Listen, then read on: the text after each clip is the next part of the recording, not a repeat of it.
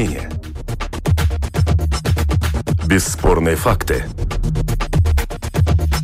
Неоспоримое право на дискуссию. Это «Открытый вопрос» на Латвийском радио 4.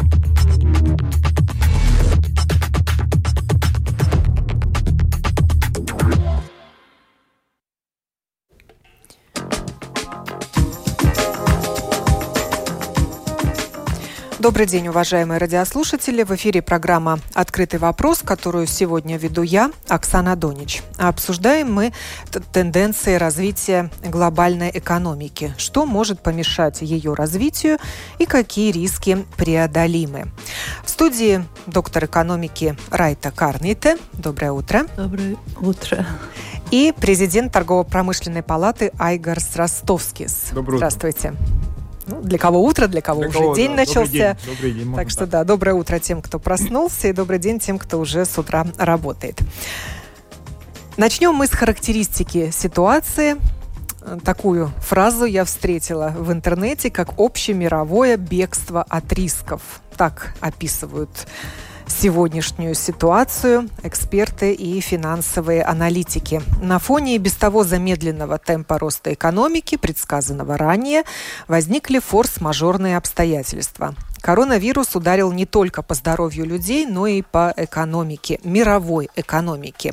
В частности, по сырьевому рынку. С него мы и начнем. Целях предотвращения широкого распространения вируса в Китае были жестко ограничены возможности передвижения по стране и, как следствие, массово были закрыты предприятия, что привело к снижению потребления горючего. На февраль был прогноз минус 25% этого потребления. И это один из показателей падения экономической активности, глубокого падения. Распространение коронавируса привело к нефтяной войне между Россией и Саудовской Аравией. Цены на нефть упали. И это повлекло за собой падение курса рубля. Вот так вот одно за другим, одно влияет на другое и сказывается на развитии всей экономики, мировой экономики. Мы попросили Леонида Альшанского, аналитика финансовых рынков компании Renaissance, прокомментировать э, эту ситуацию с тем, что происходит э, на сырьевых рынках. Послушаем запись. Там это не демарш, это отсутствие договоренности. То есть у них были разные взгляды на то, что нужно делать. Саудовцы хотели еще понизить добычу нефти, чтобы удержать цены, опасаясь, что коронавирус может оказать более сильное давление на мировую экономику. Э, Россия, очевидно, не хотела бы лишаться каких-то там своих доходов и еще дальше понижать. Они уже сократили в свое время добычу нефти, да, они держали на пониженном уровне. Но я думаю, тут и та, и другая сторона немножко не рассчитали возможную реакцию рынка на это событие. И, конечно, выигравших здесь, наверное, не будет. Что касается проигравших, у Саудовской Аравии себестоимость нефти ниже, чем у России одной стороны. С другой стороны, у России есть подушка безопасности, например. Известно, что у нее бюджет может быть сбалансирован при 40 долларах при цене на нефть, а саудовцам нужна куда более высокая цена нефти, чтобы в любом случае они, может быть, выиграют часть рынка, то есть возьмут себе большую долю рынка, если сейчас они обещали еще понизить. Вернее, не обещали, они уже будут продавать нефть ниже, еще на 6-7 долларов. Но это еще по тем ценам, которые, так сказать, были до падения. Дело в том, что контракты, которые заключаются прямые, они смотрят на рыночную стоимость, но там есть лак временной. То есть, когда эти цены начнут действовать на прямые контракты, ну вот уже в скором времени. Но за это время, во-первых, цена может еще немножко подняться, да, потому что акции компаний добывающих падали. Но что касается вот возможностей жить при низких ценах на нефть, то у России возможность такая есть. У Саудовской Аравии она похуже. Но хуже всего, конечно, в этой ситуации будет американцам, потому что они наращивали в последнее время свою добычу за счет сланцевой нефти. А сланцевая нефть, она наиболее дорогая по себестоимости. И эти все компании, они новые, они все закредитованы. То есть они брали большие кредиты, чтобы свою технологию развивать. Поэтому ударом придется и по Америке тоже. Тут скорее нужно подождать, посмотреть, э, как э, ситуация на рынке успокоится, да, потому что, ну, бывают такие случаи, что после такого падения цены потихоньку могут отрасти, но если не до тех уровней, то, во всяком случае, до 40-50 по бренду они могут вернуться теоретически на эти уровни, а это уже уровни удобоваримые для всех. Но то, что мы сейчас имеем дело, что к торговой войне у нас прибавилась нефтяная война, это факт, да. Саудовцы решили устроить такой вот демарш и, и понизить еще цены ниже рыночных, грубо говоря, чтобы увеличить свою долю рынка. Но я думаю, если цена будет оставаться на низких уровнях, это тоже им будет некомфортно, и за ситуацией нужно последить. Сейчас делать какие-то четкие выводы о том, чем это кончится, очень сложно. В конце концов, возможен вариант, что появится возможность заключения каких-то новых договоренностей, в том числе даже ОПЕК+. Коронавирус, он изменил ситуацию в мире, экономическую в том числе. Просто По... на нефть упадет, да. Правда, непонятно насколько, потому что если, допустим, его удастся в какое-то время победить, экономика начнет восстанавливаться спрос начнет расти. Просто каждый решил в своих интересах. Но обе стороны, очевидно, были готовы к такой типа нефтяной войне. Каждый считает, что он сможет пережить понижение цен на нефть с выгодой для себя, каждой из этих двух сторон. К чему это приведет, пока это время, потому что рубль тоже начал валиться. Ничего хорошего для России от понижения цен на нефть быть не может. Это понятно. Просто я думаю, что никто из них не ожидал, что цены могут так сильно измениться. То, что мы видим, это реакция рынка всего лишь, да, она гипертрофирована. Вот о реакции на разных рынках мы и будем говорить сегодня. Э, какие рынки остро отреагировали на ситуацию с коронавирусом? Кроме сырьевого рынка? Я думаю, ну, все предприниматели, ну, это чувствуют. Э, если мы говорим, ну, так, в целом мире, то и нефтяной рынок, и, и рынок авиации, и рынок, который связан с туризмом, и через туризм это все рестораны, и все. Так что, э, ну, сейчас мы видим, мир настолько связан между собой, что кого-то сказать, что там все хорошо, кому-то все плохо, нет. Да, есть какие-то определенные, может быть, индустрии, которые, ну, э, предлагают сейчас эти маски, которые одевать, или какие-то такие вещи, может быть, какие-то очень... Нишевые это нишевые продукты. продукты у, у кого-то идет очень хорошо, но в целом все предприниматели думают, как как это время как бы пережить, с одной стороны. С другой стороны, конечно, ну... И уменьшить то, что, потери, да, уменьшить для бизнеса. потери, но с другой стороны, то, что мы вот уже послушали эксперта, конечно, и страны, и определенные компании смотрят, как в этой ситуации, может быть, выиграть, да, как-то сделать какие-то маневры, у кого-то что-то отобрать, потому что сейчас тоже рушатся эти цепи доставки, потому что ну, в Китае началось, э, ну, оттуда все шло. Там, Если предприятия да, остановились? Там, там предприятия остановились, и там, потому что многие глобальные цепи, у них э, что-то ну, при, присылалось с Китая. И тут появилась возможность у других компаний, там, европейских, что-то на, на, начинать производить и, и, ну, замещать это, да, и это, было, это была возможность. И Или переносить производство. Сейчас да, многие рассматривают не, ну, в, в варианты дело. перенести и, производство и, из Китая такие, в другую страну. Так, ну, как э, я, я, я не помню, я слушал а, однажды одного человека, который, ну, говорил о такой вообще теории как бы и в жизни, и в экономике целом идет такая линейная ситуация. Ну, мы живем ежедневной жизнью, и бизнес занимается. И раз за разом э, приходит это момент турбуленции. Ну, когда вот эта неясность получается. И в этой времени турбуленции вот есть возможность или так пойти наверх, или упасть. И эти моменты турбуленции, они в жизни очень-очень важны, потому что вот с одной стороны надо сохранять такой прагматизм, но с другой стороны, это есть и возможно, ну, э, время возможностей. И, и, и я тоже, вот, и, если я говорю э, со стороны предпринимателей, на данный момент, смотрите, есть какие-то возможности, потому что глобальные цепи меняются, можно куда-то зайти, попасть, что-то выиграть. Да? Вот с одной стороны, надо быть прагматичным, не падать какой-то там в панику и в такое, да, но надо смотреть вот в, в этой ситуации, где можно выиграть, чтобы уже вот эта ситуация, после этой уже ясно, что этот вирус пройдет, это там вопрос времени, да, ну тогда ситуация опять пойдет линейно. Но если вы сейчас куда-то уже зайти, это будет уже выигрышная ситуация. Может ли коронавирус привести к кризису в мировой экономике? Там э, есть два сценария, обсуждается.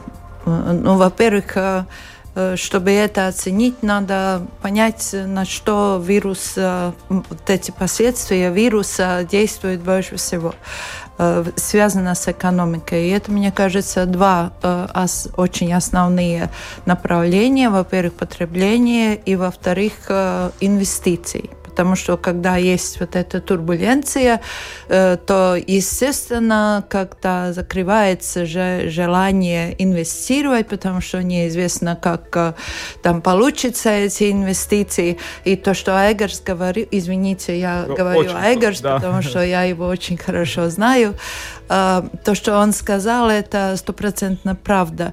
И второе, что надо понять вот из этих, ну, каким образом.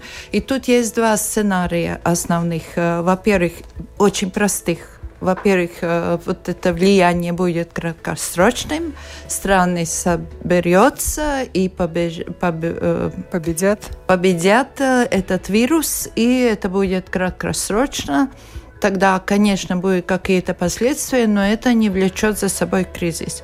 И второй сценарий, естественно, что это не так короткое время, а больше времени потребует, потому что мы вчера смотрели, были опубликованы графики о том, как развивается вот этот кризис на и э, вот это, эта болезнь, и очень сходны все эти сценарии, как, э, как э, эта болезнь развивается.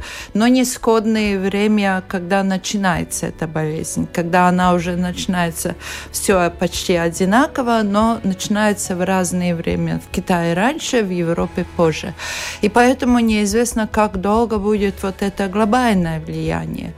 А, и если это глобальное влияние будет э, долгое время, то специалисты все-таки говорят о рецессии, о более э, длительных э, и более серьезных последствиях, вплоть до того, что придется сокращать э, рабочую силу, там увольнять людей, что повлияет на доходы, что повлияет на потребность, что повлияет на доходы предприятий, что повлияет на инвестиции. Ну, все это в одном круге связано.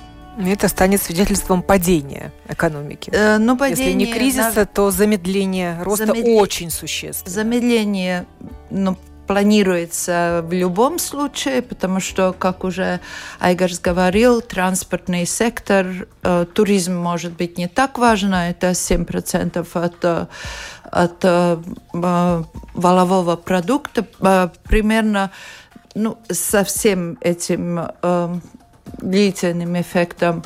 Но транспорт э, – это конечно, очень серьезно. Это вся логистика, все цепи доставок. Но главное, что транспорт товаров и сырья для производства. Транспортные предприятия без клиентов долго прожить не может. В том э, вопрос, не в том, что там повышается э, там затраты или что. Но с другой стороны, опять же, мы видим, что потребление, э, как ни странно, увеличивается, все закупают, и, конечно, всем ясно, что это будет какой-то период, потом, э, может быть, не надо будет так много покупать, но с другой стороны, то, что сегодня куплено э, в сегодняшнем обществе, долго не употребляется. Это, Это вы имеете продукты питания, продукты про запас питания, имеете да. в виду, и, и защитные тоже, средства. Да, и тоже влияние э, горючего на транспортный сектор влияет положительно, но это не компенсируется, конечно. Это большая потеря клиентов и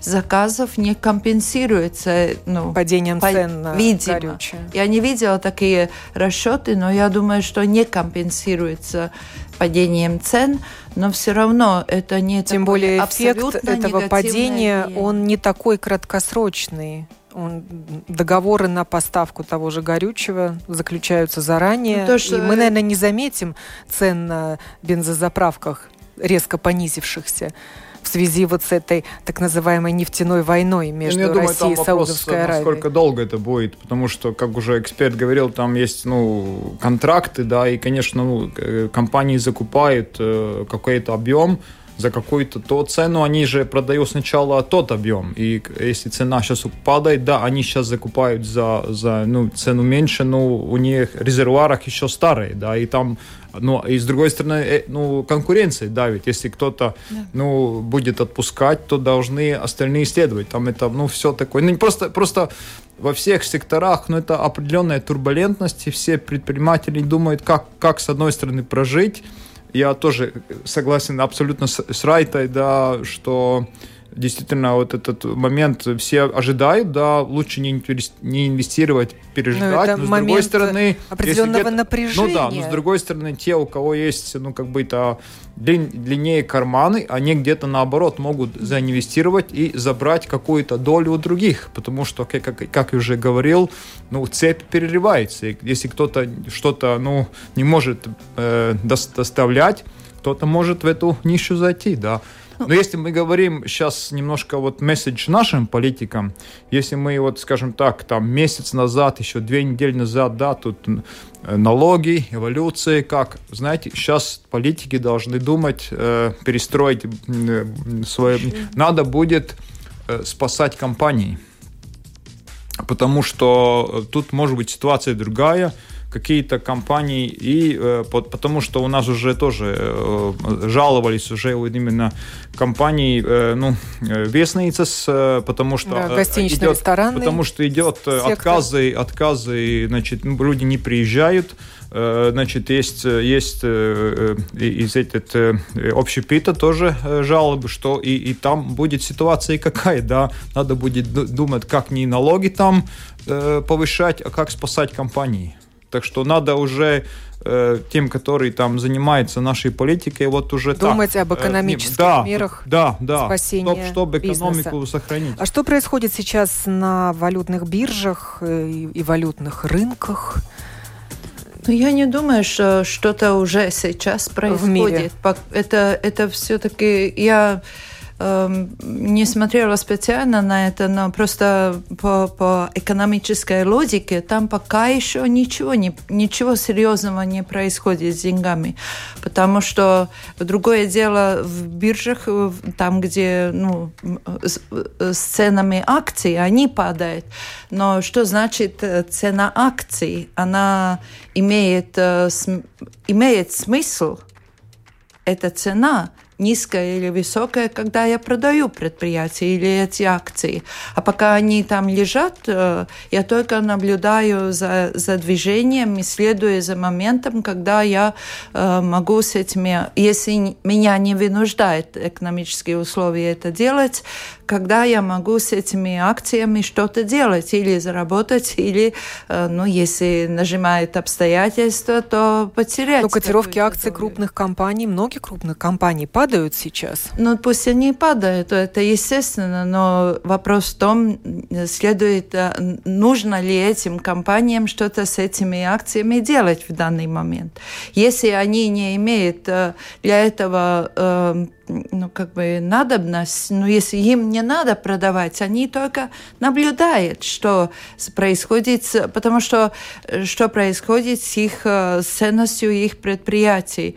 Потому ну, что вот, например, все знают... акции Аэрофлота упали на 7%, Сургут, нефтегаз, нет, это в России нет, на 10%. Ну, ну, то, что Райта говорит, видите, есть ну, акции, э, там владельцы акций, э, акционеры, у них одна как бы логика, логика – Другое дело сама компания. Если у самой компании cash flow хороший, на нее э, цена акций напрямую как бы не влияет это влияет на акционеров. Ну, сколько у них э, потенциал... Ну, Доход, и, да. А если у самой компании cash flow есть, она просто продолжает работать. Но тут опять интересный момент. Да, у многих компаний упали, но тут есть возможность опять кому-то, у кого, скажем так, длиннее карманы, в этот момент закупать за ниже цену. И если этот вирус, э, я надеюсь, пройдет быстро, они могут заработать, потому что если опять экономика вернется, она вернется в нормальное русло, там у, у кого-то есть возможность заработать. Но это не может и не, не повлиять на саму компанию, если у нее все в порядке. Тут э, для компании опять важно, чтобы ну, происходил процесс, ну, чтобы, ну, чтобы были, были заказы, был сам процесс экономики. Но инвесторы сейчас, они заняли выжидательную позицию? Ну да, э, они готовы рисковать нет, и нет, покупать нет, сейчас нет, поймите, акции компаний, разные, которые том, упали. Том, я думаю, что это и происходит, потому что есть э, инвесторы разной природы, да, потому mm-hmm. что есть, э, есть, ну, которые как бы с большим риском, которые, ну, готовы и проиграть, и выиграть, ну, в, большей диапазоне как бы готовы работать, но есть, которые более консервативные. И опять, ну, я просто, я уверен, что, ну, это, это, это зона турбулентности. Кто-то выстоит просто, кто-то выиграет и кто-то проиграет, да, просто турбулентность делает побольше этот э, вверх-вниз, да, вот этот момент турбулентности. Да, я думаю, что э, два урока из этого случая, что сейчас э, как бы казалось, что все в порядке, все идет вверх, но так никогда в экономике не бывает. Обычно бывает. И в жизни не бывает. Ведь бывают такие э, экстремальные случаи, кто-то заболел, кто-то там еще что-то случилось в семье, и также в экономике. Поэтому тут два урока есть. Первый урок, что всегда надо предохраняться – против таких случаев не все это могут, поэтому есть потерявшие, но те, которые осторожны, вот э, э, ну, долголетние компании, они это делают, они не стыдятся там беречь какие-то резервы, которые они будут э, смогут употреблять в черный момент. И второе, это то, что Эггер все время говорит, это то, что э, нельзя поддаться панике, потому что и надо понять, что при кризисах любых экономических или вот таких э, э, болезненных или каких-то других кризисов, всегда есть кто выигрывает и, все, и кто потеряет. И те, которые выигрывают, обычно выигрывают очень серьезно. Не все, но те, которые, э, они идет, более подается риску, они рискуют, они могут потерять, но могут и выиграть. Но самое главное всем, без исключения, это не поддаваться панике искать возможности и понять, что это не что-то, что упало с неба только на меня, а это нормальная жизнь э, рыночной экономики нормальная жизнь. Это может случиться в любой момент. И это ну, не первый, не последний вирус. Ну и дополнительная нагрузка на предпринимателя – это вынужденные больничные его работников из-за карантина. Ну, ну, в Латвии, может быть, это еще не распространено, может быть, надеемся, что не и не будет у нас такого, когда две недели человек, вернувшийся из опасной зоны, должен находиться на больничном, а работодатель должен платить ему зарплату. Ну, ну да, ну, кстати, этот интересный тоже вопрос, э, потому что я как раз раз вот пришел с другой дискуссии на, на вашу студию. Сейчас э, есть дискуссии, проходят э, о платформах экономики, да, и там, э, ну, там именно дискутируется об этих отношениях работодатель-работоемщик, потому что и там и там есть даже такая единица flexibility. Это, ну, значит, с одной стороны, эти, то, что сейчас вообще в мире идет, идет эта тенденция, чтобы с одной стороны должно быть такое отношение ну, такое свободное между работодателем, работоемщиком, потому что все эти платформы и экономика на этом не работают. Потому что, чтобы можно было, ну, контрактировать на день, на час, на... и чтобы, ну... ну отношения должны быть более гибкими. Да, но с другой стороны, должна быть какой-то инструментарий, чтобы этих людей, ну, как-то дать им социальную какую-то подушку, да.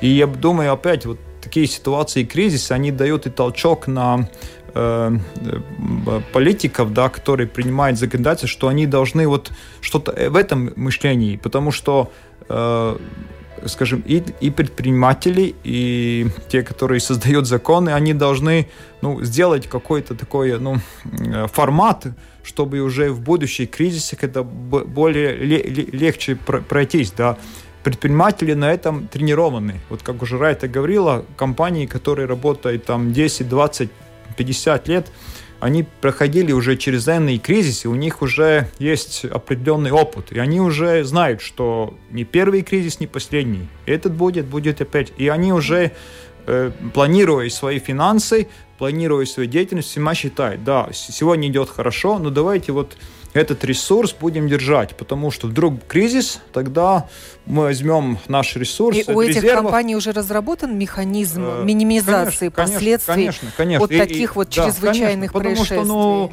ну посмотри, посмотрим, даже в, в Латвии, да, 90-е годы, те компании, которые создавались, там был российский кризис, потом был кризис там девятые годы, и все, банки, все такое, и, и они прошли, они уже, ну это уже как бы в, в генезисе есть компании, что надо быть готовыми к кризису, да. И они так, так мыслят просто уже. И, и уже вот это... И ряд компаний и, в Латвии, да. в частности, уже ознакомил своих работников с планом да, знаю, да, Б, это, это, когда, да. например, э, потребуется не выходить конечно, на работу и, конечно, из-за карантина, да. и тогда работники могут работать удаленно. То да, есть такие да, планы действий и, тоже разрабатываются. И разработаны, и с другой стороны, эти кризисы дают и толчок э, э, компаниям э, как бы так улучшать технологии, да, вот даже вот этот э, Алталина, то есть, да. да, да, может быть, если даже в каком-то в черном случае какой-то карантин, продолжаем работу, просто вы работаете из дома, да, и все, а работа продолжается. Да, я хотела добавить, что это зависит э, по-разному в государствах это как-то проявляется, потому что зависит э, во многом от э, структуры экономики. У нас э, такая структура экономики, что очень много работающих э, работает на таких э, местах, профессиях, где действительно они могут выполнять свою работу дома. И поэтому я думаю, что это сообщение о том, что там будет больничные для... Их надо очень осторожно читать. Для кого будут? Потому что сказано, что они будут, э, во-первых, э, с теми людьми, которые вернулись от опасных зон, и они здесь в Латвии работают в местах, позициях, где они встречаются с другими людьми. Конечно, они это не могут делать, они не могут выполнять работу, и поэтому им полагается больничный лист, ну, оплачиваемый. А если, например, это человек, который работает, э, ну, например, редактор в журнале, которому не надо э, выходить, э, встречаться с людьми, которые там читают тексты и исправляют ошибки, он спокойно может это делать дома, и, может быть, ему этот больничный лист и не нужен. Это зависит от того, и я думаю, что к этому придет, потому что это э, число людей, которые попадают под карантин, уже растет, а э, зарплаты у нас довольно высокие, потому что и это тогда получается огромные деньги. И не нужно э, платить такие деньги там, где Если человек может выполнять делать. свою работу да. дома. Он может пользоваться телефоном или интернетом, и, может быть, даже он и перед этим работал много дома.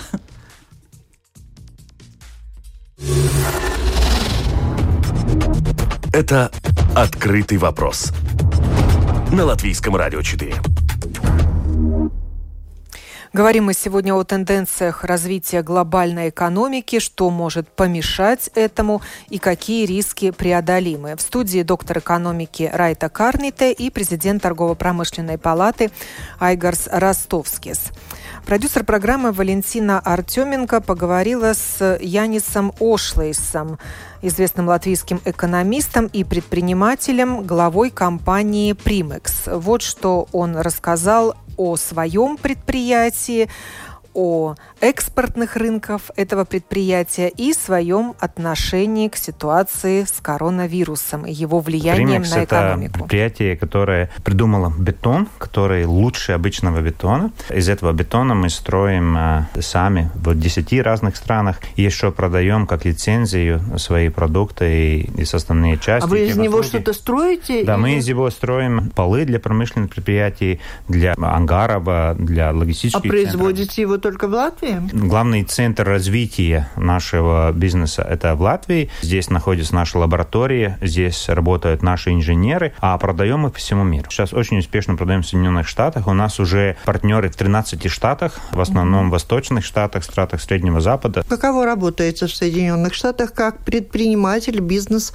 относится к своему нынешнему президенту? На данный момент Соединенные Штаты развиваются очень э, быстро, очень хорошо. Штаты, которые находятся около океана, как, например, Нью-Йорк или Калифорния, люди в основном против президента Трампа. В штатах Среднего Запада эти же самые предприниматели, они очень поддерживают Трампа. О том, что темпы роста экономики мировой вот-вот должны будут снизиться, уже есть какие-то тому приметы. Как скажете, мире, куда продаются. Но мы видим, что, например, в Соединенных Штатах очень быстро развивается экономика на данный момент, все продолжает расти, очень маленькая безработица. В Америке свободных рабочих мест вдвое больше безработных. Вот там действительно трудно сейчас найти работников со сложность другого уровня, чем в Латвии. В целом в мире В мире тоже мы не наблюдаем особенных спадов, экономика растет нормально.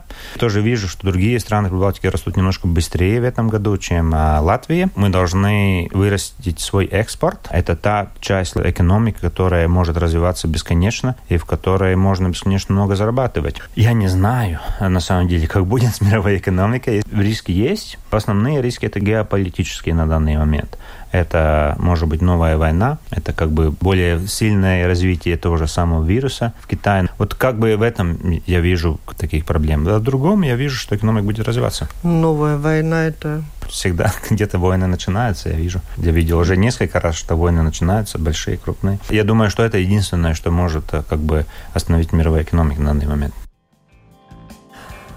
Янис Ошлейс, экономист, высказался на эту тему. Не только коронавирус влияет на мировую экономику. Что еще?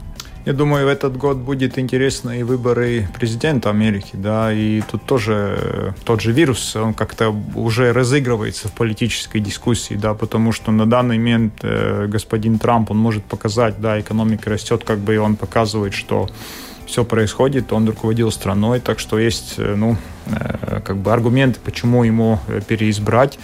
Ну, тут, если начинаются какие-то там неприятности, ну, то у, других, у другого кандидата будет возможность. Так что, поскольку Америка является одной из самых влиятельных стран, ну, скажем так, самой влиятельной на данный момент, кто будет президентом Америки, это очень важно. Так что эта гонка будет очень такой элемент будущего. Второе, то, что мы видим, э, вот опять эти все неспокойствия на Востоке, они как-то как влияют, да. И вот, э, и, конечно, то, что будет происходить в Китае, потому что если Китай рос, и, ну, тоже большие цифры, если там будет падение экономики, то это будет влиять. И для нас, как для Латвии, поскольку мы открытая экономика, и у нас очень, очень зависит от того, именно как и дела происходят в той же Европе, да. Э, если мировая экономика садится, то э, нам тоже сложно, да. Так что нам интересует, чтобы экономика росла и чтобы наши предприниматели могли больше и больше экспортировать. Но признаки падения роста экономики уже были заметны в конце прошлого года. Вот в частности, главный экономист банка Луминор Петерис Страутинш обращал внимание на ситуацию в Германии, где э, уже объемы промышленного производства в конце прошлого года значительно снизились, и производ... уровень вернулся ну, к 2010-2007 году обрабатывающая промышленность там показала минус почти 8% в разрезе года. Объем заказов на товары промышленного производства сократился почти на 9%. Это 2019 год по отношению к 2018 году. И в декабре продолжилось это сокращение. По сравнению с ноябрем это еще минус 2%. Это тогда, когда еще о коронавирусе не говорили. Да, потому что есть фундаментальная нехватка или как этот э, дефицит э, в экономике, ну, не скажем в мировой, а в экономике э, развитых стран, что тут не хватает инноваций, не хватает, ну, я грубо скажу. Хотя, казалось бы, в Германии новой, не хватает инноваций. Новой крови не хватает, э, потому что инвестициям, как бы, даже если бы люди хотели инвестировать, они не могут э, как-то найти место, где они э, на базе инноваций были бы очень успешными. И один из, э, я очень поддерживаю то, что Айгар сказал об этих новых нишах. И, может быть, э, даже этот кризис, как часто бывало, что кризис – это повод для того, чтобы более более серьезно искали вот эти инновации, новые места, где инвестировать, потому что инвестировать только в финансовый э, э, сектор, перекачивать, перекачивать деньги с одного банка на другой и выиграть на, на проценты, это такое несерьезное дело для глобальной экономики. И э, я, я действительно думаю, что, может быть, этот, ну, теперь это как бы поддержка со стороны здоровых людей, ну, направить экономику больше на, больше на решение, более серьезные решения по поводу инноваций и нахождения новых экономических стимулов. Но это не то, чтобы там помогали предприятиям или я, я вообще не не поддерживаю такую помощь, потому что я считаю, что э, предприниматель должен быть умным и думать и э, осторожным, и думать, э, ну, чтобы его не давили, но чтобы э, тоже его самостоятельность э, использовали полностью, не так, чтобы постоянно поддерживать и постоянно ну, использовать ситуации. Происходят но такие форс-мажорные ситуации. В этом случае, конечно, есть повод для этого, может быть. Но, как я сегодня утром э, я была очень довольна. Я слышала э, высказывание Министерства эконом... министра экономики, и он сказал, что сначала мы исследуем ситуацию, и потом мы примем решение о том, как, э, ну, и как, как помогать образом нет. и как помочь. Видите, э, то, что опять, опять-таки есть фундаментальный вопрос в целом, э, и экономика Европы, она была такая более социальная, да, такая стабильная, социальная гарантия. Но то, что мы видим, в целом экономика Европы, она теряет свое влияние мировой, да, и там э, растет этот регион Азии, и даже Америка растет быстрее. И у них, э, у обоих э, этих экономик Азии и Америки отношения более либеральные. В смысле, те компании, которые могут, работают, банкротируют. банкротируют. И, и тут немножко вопрос, ну, скажем так, Э, то, что, ну, то, в, тоже в, в, том, в том смысле, что Райт говорит, чтобы прожить вот в те экономики Азии э, и Америки, они должны быть более инновативными, чтобы прожить. Ну, как бы эти условия конкуренции, они немножко жестче, там меньше гарантий, и люди, и предприниматели, они должны быть более такими инновативными, такими быстрыми. И вот мы видим, если Европа такая, ну, более стагнационная, консервативная, то можем и потерять в, этой, в этом состязании, да. Я здесь я хочу добавить, я как раз сегодня утром прочитала, что э, у Европы есть э, сейчас два главных направления, как э, развивать вот эту, э, усиливать эту инновацию, и они оба очень по крайней мере, один, одно направление очень серьезное, это зеленая экономика, и другое дигитальная экономика. Вот эти два направления, и в этих двух направлениях направляется только, направляется только что придуманная, я скажу так, индустрия индустриальная политика европейской экономики. И э, ну, была инновативная экономика, была, э, э, ну, как по-русски называется зināšana ietilpīga ekonomika. Наукоемкая. Наукоемкая экономика. Всякие, но эти планы как-то не, подзе, не, не удается планы есть, а выполнения не хватает. Но я думаю, что вот как раз э, на базе вот этих, этих э, трудностей, которые назревают сейчас, э, по крайней мере, зеленая экономика может пойти. И зеленая экономика это не значит так, как мы понимаем это. Зеленая экономика значит производство новых технологий. Это не значит там ну, придерживаться к зеленому мышлению и все такое эмоциональное, наши леса, наши, э, там, э, наша, наша природа. А это значит очень суровая борьба за первое место в производстве э, зеленой зеленых технологий. И как раз это уже поздно, очень поздно, потому что уже несколько лет тому назад э, в Европе дискутировали, что пока мы тут думаем и выдумываем стратегии, Китай уже производит такие, э, такие технологии. Но в Китае дело в том, что с давних времен э, есть высказывание, что в Китае может э, все, всякие умные вещи придумать, но они не умеют это э, внедрить, ну как бы сделать, потому что качество плохое. И посмотрим, как э, покажет, что покажет будущее. Но я думаю, что здесь мы увидим новые движения в Европе в направлении не столько в дигитальной экономике, она уже развивается сама по себе, а в основном э, в отношении зеленой экономики. Говорили мы сегодня о тенденциях в глобальной экономике, что может помешать ее развитию, какие риски преодолимы. Спасибо за участие в этой дискуссии доктору экономики Райте Карниете и президенту торгово-промышленной палаты Айгару Ростовскису, а также продюсеру Валентине Артеменко, которая подготовила эту программу. Я, Оксана Донич, прощаюсь с вами на сегодня. Хорошего вам дня.